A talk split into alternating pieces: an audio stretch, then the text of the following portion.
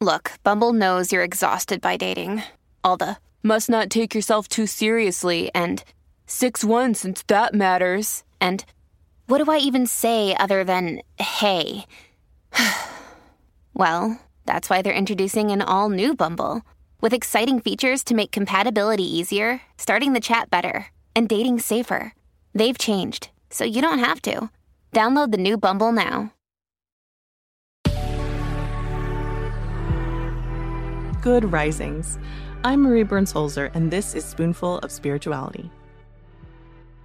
This week, we're exploring how to process our difficult experiences and emotions in the spiritual space so that we can welcome the transformation that follows. Today, we're going to discuss who we become when we process our difficult emotions and the opportunities that lie there. When I have properly processed my difficult emotions like grief, fear, and anger, I find on the other side of that catharsis is a sense of possibility. Difficult emotions are brilliant teachers when we learn to stop being so afraid of them and actually receive the information our emotions are trying to tell us. Yet, I, like so many others, find that I will keep doing the same things in my life and my relationships. Sometimes it's out of habit, sometimes it's out of fear, sometimes because it literally didn't occur to me to try something different and apply what I've learned. Here's what I mean. Let's say a friendship ended, and you are really struggling with the loss and anger that you feel about how it ended. Once you process that grief and fully feel and release your anger, there are lessons to be learned. Maybe you learned about how to have better boundaries. Like you're no longer comfortable being friends with people who gossip about others to you because you realized that probably means they're gossiping about you to others. Most of us will acknowledge that and then almost immediately fall into a new friendship that starts with that person gossiping with us about the new coworker. And here lies the opportunity, the possibility of transformation. You did the work to process your feelings, to grieve, and to learn.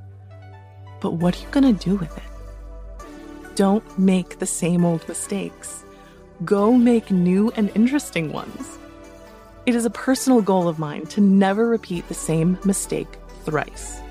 Once is a lesson, twice is a confirmation, but three times we now have a pattern. So making the same mistake, like befriending our gossipy new coworker, might feel good at first, but I know where this road leads. That's when it's time to apply my hard won knowledge and say something like, you know, I don't feel comfortable gossiping about our coworker. I've had that bite me in the butt before, and I don't want to lose a new friend like you in the process. Is this the right thing to do? Honestly, I don't know but it is a new and interesting choice instead of the same old mistakes. I can assure you that I have had more unexpected moments of connection and interesting stories to tell with this approach. Because as a spiritual person, I firmly believe in transformation. Pain and discomfort can be excellent teachers if we take the time to learn from them.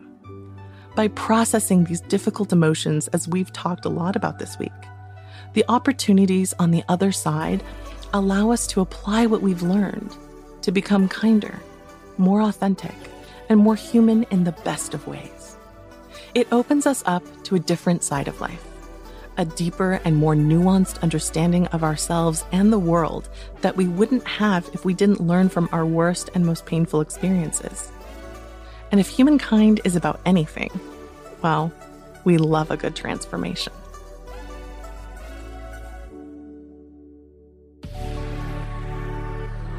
I'm Marie Burns Holzer, and you can find me at Marie Burns Holzer on Instagram and TikTok. Thank you so much for listening today. If you enjoyed this episode of Spoonful Spirituality, please be sure to check out the other Good Risings offerings available in our feed. Now go be excellent to yourself and to each other.